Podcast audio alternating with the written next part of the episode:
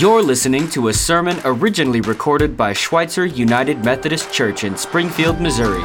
Check us out online at sumc.co. And if this sermon blessed you, be sure to share it with someone else. Thank you so much for listening.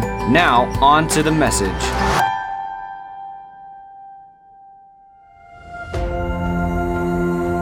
All authority in heaven and on earth has been given to me. Go, therefore, and make disciples of all nations, baptizing them in the name of the Father, and of the Son, and of the Holy Spirit, and teaching them to obey everything that I have commanded you. And remember, I am with you always to the end of the age.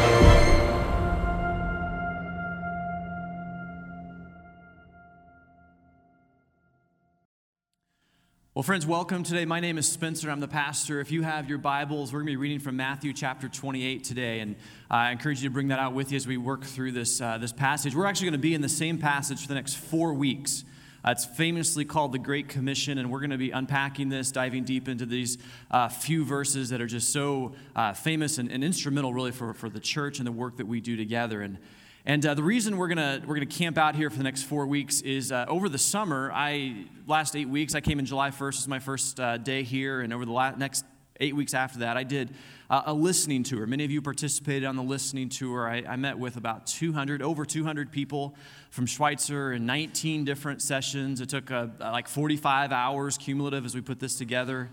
Um, and we were just, I was listening. I was the new guy in town. I was listening to what was on the church's heart and what the church was thinking and feeling. And, and uh, the, these were designed for me to listen. You come on Sunday and you listen. So I sat in living rooms across the city and I listened to what the church um, was thinking and, and feeling. And, and over the course of that, that time, though, each one of the sessions, I also said, Whatever questions do you have for me? And, and by far, uh, the most common question that the church asked me in those sessions was Spencer, uh, what is your vision for the church?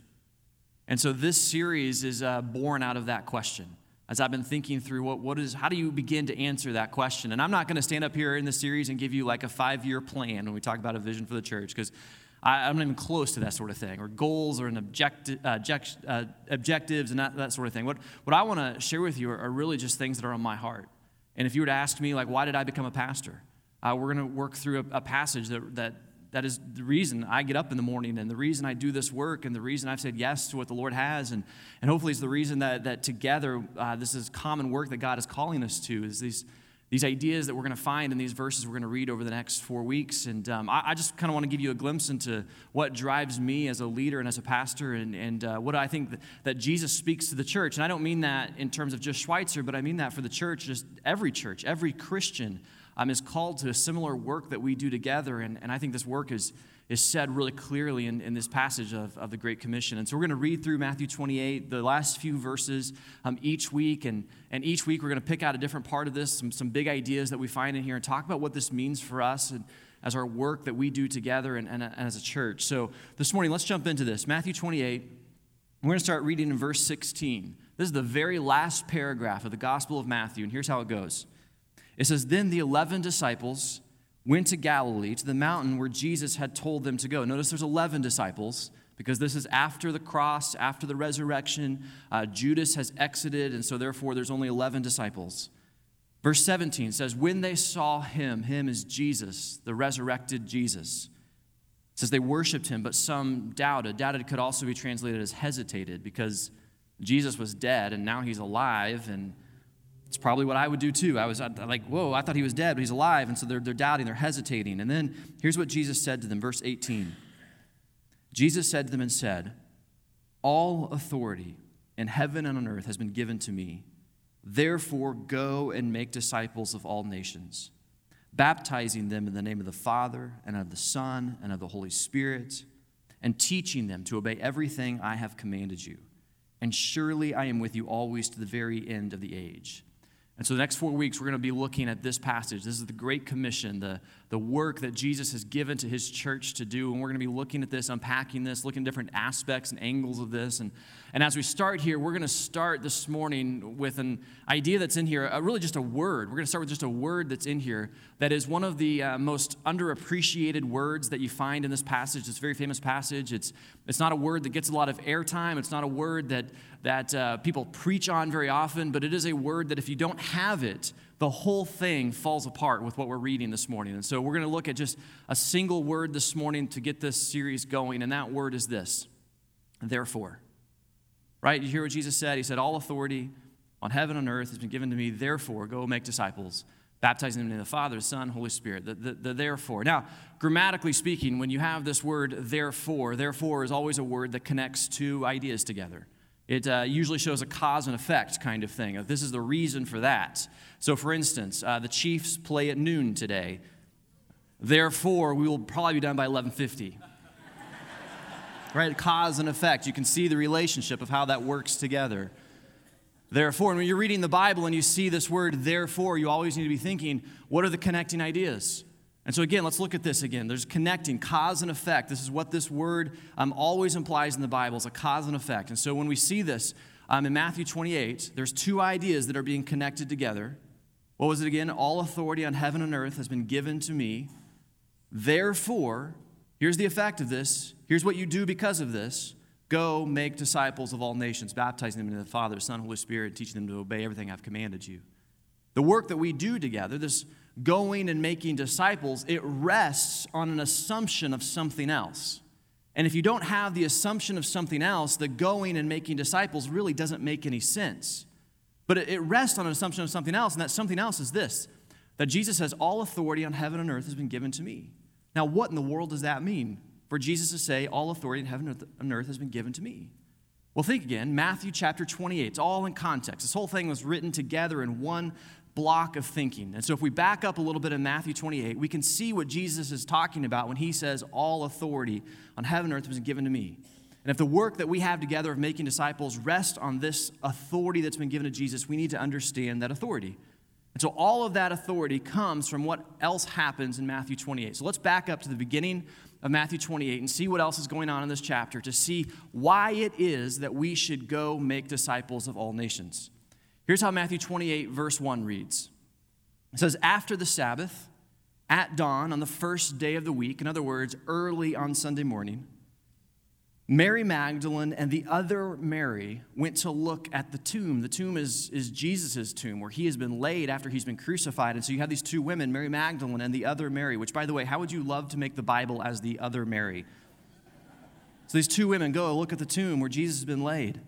And verse 2 says, uh, There was a violent earthquake, for an angel of the Lord came down from heaven and going to the tomb, rolled back the stone and sat on it. His appearance was like lightning, and his clothes were white as snow. The guards were so afraid of him that they shook and became like dead men. Of course they did. There's an angel with lightning, and I, I, I do the same thing. Verse 5 The angel said to the women, Do not be afraid, for I know that you are looking for Jesus, who was crucified. He is not here, he is risen, just as he said. Come and see the place where he lay. Then go quickly and tell his disciples he has risen from the dead and is going ahead of you into Galilee. There you will see him. Now I've told you. So the women hurried away from the tomb, afraid yet filled with joy. I just love that phrase afraid yet filled with joy, and ran to tell his disciples. Suddenly, it says, Jesus met them. Greetings, he said. I love that. Hey, what's up? Hello. Greetings. Well, they came to him clasped his feet and worshiped him. And then Jesus said to them, Do not be afraid. Go and tell my brothers to go to Galilee, and there they will see me. And from here, this group of women and men, this forgettable, unimpressive group of fishermen and tax collectors and zealots and unimpressive people, are going to go into the world and tell everyone that they can that Jesus, who was crucified, is now alive. And this message, of course, is going to change the history of the world. It's going to change the course of the world. It's going to become the most important thing that has ever taken place that these people go and, and they tell this news of this event that has happened. That, that, that this man who was crucified, that he now lives. Which, of course, is a ridiculous thing to say that somebody who has been crucified is now alive, that, that a dead person now lives. I mean, it's a ridiculous thing to say. It was ridiculous then, it's ridiculous certainly now. And I, I know a lot of us, when we hear this story of Easter, some of us like to set it aside because we, we get real judgmentally when it comes to Bible times people. You know, like we look at Bible times people and we think, well, that's kind of ridiculous. They believe those sorts of things. That they believed in silly things like miracles, and they believed in silly things like God might, you know, move miraculously because, you know, Bible times people, they don't have science like we do. And they didn't understand the world like we do. And they didn't have smartphones and understand space and have quantum physics and things like we do. And so therefore we, you know, understand the world more than they do. And it's just, you know, they were superstitious. And, and yes, it's true. Bible times people did not have science like we do, and they were more superstitious than we are. But you don't have to be a modern person with modern science to know that a dead person is dead. And that once you're dead, that's it. In fact, I would say it's a little bit more ridiculous then than it would be now to hear the story that a, a person who has died is, a, is alive again because it wasn't like Jesus died in a hospital room. Right? He didn't die on hospice care, he didn't die in his sleep on, on comfort medicine. Jesus was violently and brutally crucified. Like, people don't come back from that sort of thing. And so, this little group of women and men who saw what happened and saw him alive, they go into the world and they begin to tell the story that Jesus is alive, that he's defeated death, and, and that he said it, he, he's done what he said he could do. And, and this is the, the story that is, that is going to come and is going to change the course of history. I mean, the, the resurrection, the story of Easter Sunday, this, this story becomes the most important thing that has ever happened in the history of the world. It becomes the most important thing, the most life changing message that you could possibly hear. And it has, it has literally changed billions of people's lives when they have come in contact with it. This story that Jesus is dead and he's now alive. So when Jesus stands up before his 11 disciples and he says, All authority on heaven and earth has been given to me, this is what he's talking about. That he was crucified, but now he lives. That, that he was laid in the tomb dead and now he's alive and that he is victorious and that, and that his victory, this is the other side of this. It's not just that Jesus is dead and he's alive. That's not just the message that the early Christians went and, and preached in all the world. It was not just that this thing had happened. The early Christians, as they spread out into the world and shared this message, it was twofold. It was one, that Jesus has died and is now alive. But the second part of that is, is also that what has happened to Jesus can also happen to you. That, that he was He's been resurrected, and, and, and you can be too. That, that his life can now fill your life too. That, that what has happened to him can fill your life. That this is the message of, of life change that these early Christians spread into the world to share. This life changing, world changing message. And Jesus stands before him and says, All authority on heaven and earth has been given to me. I'm victorious. I've defeated death, and I can give to you this victory that I've also received that I've also achieved. This is the, the message that Jesus has given to his church, and this is the reason why he tells them to go and make disciples of all nations. This is why this matters that we go and tell the nations that Jesus is alive, because we have this empty tomb.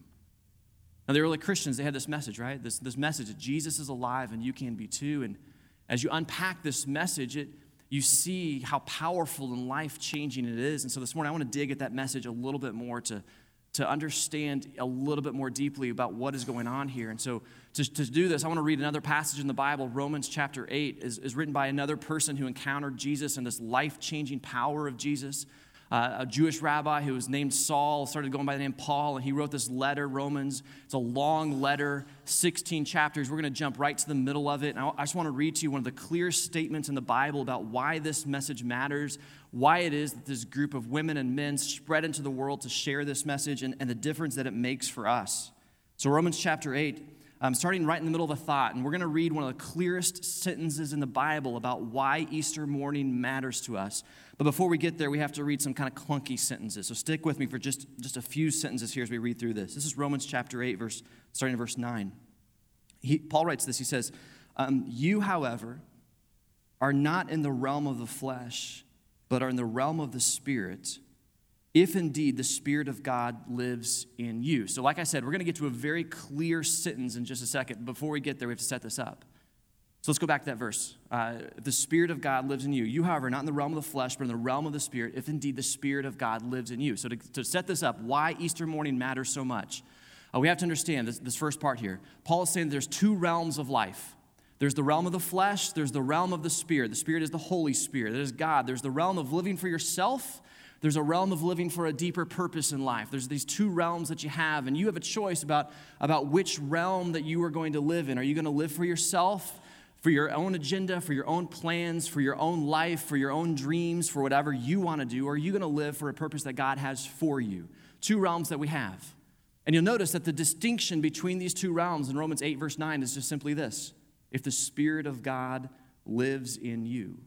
That's the distinction about which realm you live in. Another translation of the Bible says it like this it says, If God Himself has taken up residence in your life. I love this idea. The difference between these two realms that we can live in is if God has taken up residence in your life.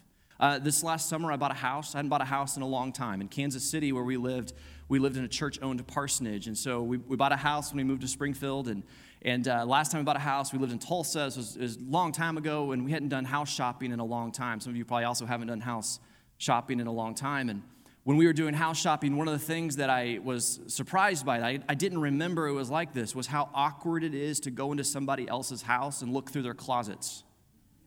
I totally forgotten how awkward that is and how much I, I, was thinking to myself, I'm so glad they're not here as I'm looking through all of their drawers and going through everything that they have because I want to see what this house has. And this is like what you have to do. And, and you go in this house, you got the pictures of the family up, and you got their furniture and, and their, all their clothes in their closet, and you're like going through everything, and it feels super uh, snoopy. Like you're just like snooping through all this. And you're like, my mom did not teach me to do this sort of thing, but I got to do it. Now, there's other times we'd go into other houses, and some of the other houses would be empty. And uh, like new construction, looked at a couple houses that were new construction, looked at a few houses where, where the family had moved out, and so it was just, it was just empty. And, and however much I didn't like going into somebody's living room and their master closet and looking through all that, I really hated going into empty houses. Like there's something sad about going into an empty house. And I don't know exactly what it is, but my theory is that the reason it's, it's sad is because uh, the house wasn't meant to be empty. Like it was built for this purpose to be lived in. And so when you go into an empty house, it's like you're being reminded that like there's something here that's not quite right. And I think this is why realtors go to all this effort of staging houses so that it looks like it's lived in because there's something just kind of emotionally sad walking into an empty house. And uh, that's how this is for us. Uh, we were built, we were created, we were made to be a residence of the Lord. Like we, we were made to be the place where God makes his residence. We were made to be this place where the Spirit of God dwells. We were, we were created for this purpose, but we don't always live in this purpose. Sometimes we live in our own purposes and we live in our own agendas and we live in our own life and we live for ourselves. And, and when we do that, we find ourselves maybe having short term gratification, but long term, we end up feeling incredibly empty. I mean, think about the person who's lived their whole life for their career and then they get to retirement and they don't know what to do for themselves. They, they have regret because maybe they missed their kids, their whole growing up because they live for themselves and not for like this deeper purpose of what God has for them in their life. Or, or think about how sometimes we say um, money doesn't buy happiness. Well, what we're saying is if you live for yourself, you live for your own agenda, you live for your own life, you live in the realm of the flesh, ultimately you're going to end up empty. Like this is what, what takes place because you were made, you were created to be a residence of the Lord. You were created to be a place where God Himself dwells. You were made to be the place where the God of the universe, the God of creation, takes up life. You were made to be that place. And so, as we keep reading through here in Romans 8, you can see more of this. And I want to get to this very clear sentence of why this matters. So, let's just keep reading through here. It says, And if anyone does not have the Spirit of Christ, Paul says, they do not belong to Christ. Like, the whole point of belonging to Christ is that he may dwell in your life, that you would be full of him. Verse 10 says, But if Christ is in you, then even though your body is subject to death because of sin, the Spirit gives life because of righteousness. And then verse 11, if you're reading from your own Bibles, you need to underline Romans 8, verse 11. It's so important. Paul writes this this is why Easter matters. He says, And if the Spirit of Him, who raised Jesus from the dead is living in you. I'm going to read that one more time. And if the spirit of him who raised Jesus from the dead is living in you, he who raised Christ from the dead will also give life to your mortal bodies because of his spirit who lives in you. I want you to catch this. You were made to be a place where God's spirit dwells. And, and because of what happened on Easter morning with the tomb being empty, the stone rolling away, for Jesus who was crucified coming back to life, what, what this means for you is that, is that you are a place where God's miraculous power comes to reside. You are a place where Easter morning power comes to live. That's what it says, that the spirit of him who raised Jesus from the dead is living in you. This is the gift that God has given to us because of Easter morning, this gift of miraculous power. Think of the miraculous power of God given to you. The God who parted the Red Sea, his power given to you. The God who, who shook the dead and woke Jesus so that he is alive after three days, he, his power is given to you. The God of eternity, his power is given to you. See, Easter morning is like this Easter morning is like God looks at your life is like a box. And, and your life has these parameters around it. It's got this lid on it. It's got this like, like place where you're going to reach full potential. And, and because of Easter morning, it's almost as if what God does is like, you know what we should do? Let's just take the lid off this. Because now, because of Easter morning, because the spirit of Him who raised Jesus from the dead is alive in you, we're going to have all new realms of possibilities and new things that are going to take place and new possibilities and, and life changing power that's going to be given to us. And this is why the message of Jesus is not just that he died, it's not just that he died and rose again, but it's also that, that his life is offered to you as a gift. His power is offered to you as a gift. His life changing potential and possibilities are offered to you as a gift. This is the message that changed the course of history that these unimpressive, ordinary, uneducated women and men spread into the world to tell listen, Jesus is alive, and because he's alive, you can be too. He's got a life changing power that he wants to offer you. You see, Jesus didn't rise from the dead, friends, so that you can stay living the same life. Jesus didn't rise from the dead so that you can stay stuck in fear and anxiety. Jesus didn't rise from the dead so that you can continue to worry about all the details of your life. Jesus didn't rise from the dead so that you can stay stuck in addictions. Jesus didn't rise from the dead so that we can stay stuck in toxic relationships. Jesus didn't rise from the dead for these reasons. He rose from the dead so that we can have new life. His power filled life. This is what he's talking about. He stands before his 11 disciples and he proudly and victoriously proclaims all authority on heaven and earth has been given to me. What he says is because I have been raised from the dead, I can change your life. I can give you power and victory. I can change your heart. I can change your circumstances. I can change your life. That's what he says, because I have the power to do it. I defeated death. All authority on heaven and earth has been given to me. And sometimes you might wonder well, what do we do with Easter morning? What is the, the thing that we apply from that? Well, here it is. Here's what you do because all authority on heaven and earth has been given to Jesus. Here's what you do with that. Therefore, you go make disciples. Therefore, you go tell everyone you can that Jesus is alive. Therefore, you go share this good news message that He can change people's lives. Therefore, you go and take this message into your relationships and into your houses and into your workplaces and into your neighborhoods. This message of life change that Jesus can provide for everyone. This message that He is alive and He can change every person's life, that He is the hope of every person's heart, and that He wants to reside in every person's life. He wants everyone, all of us, to be the place where His power dwells. And so people have been asking me, Spencer, what's your vision for our church? You know, I don't have like a five year plan. I don't have any goals and objectives to share with you. I, I don't have like a, a chart with lined items coming out of it or anything like that. But here's what I can tell you as your pastor uh, my vision for our church it begins with an empty tomb. It begins with the life changing power of God available to everybody. It begins with this message that the tomb is empty. And I don't mean that metaphorically. I don't mean that as some story we read once a year on some Sunday in April. I mean that the tomb is empty, and because the tomb is empty, we have all kinds of possibilities available to us through the power of God. I mean that the spirit of Him who raised Jesus from the dead is alive in us. That's my vision for the church. This is where this begins. And because this is what He has offered us, because this is the potential that He has given us, well, friends, we've got work to do. To go. and make disciples of all nations, of everybody, of all kinds of people. Those who are living far from God have no idea what God can offer them. It's our job, it's our work to do to share this message because He's alive.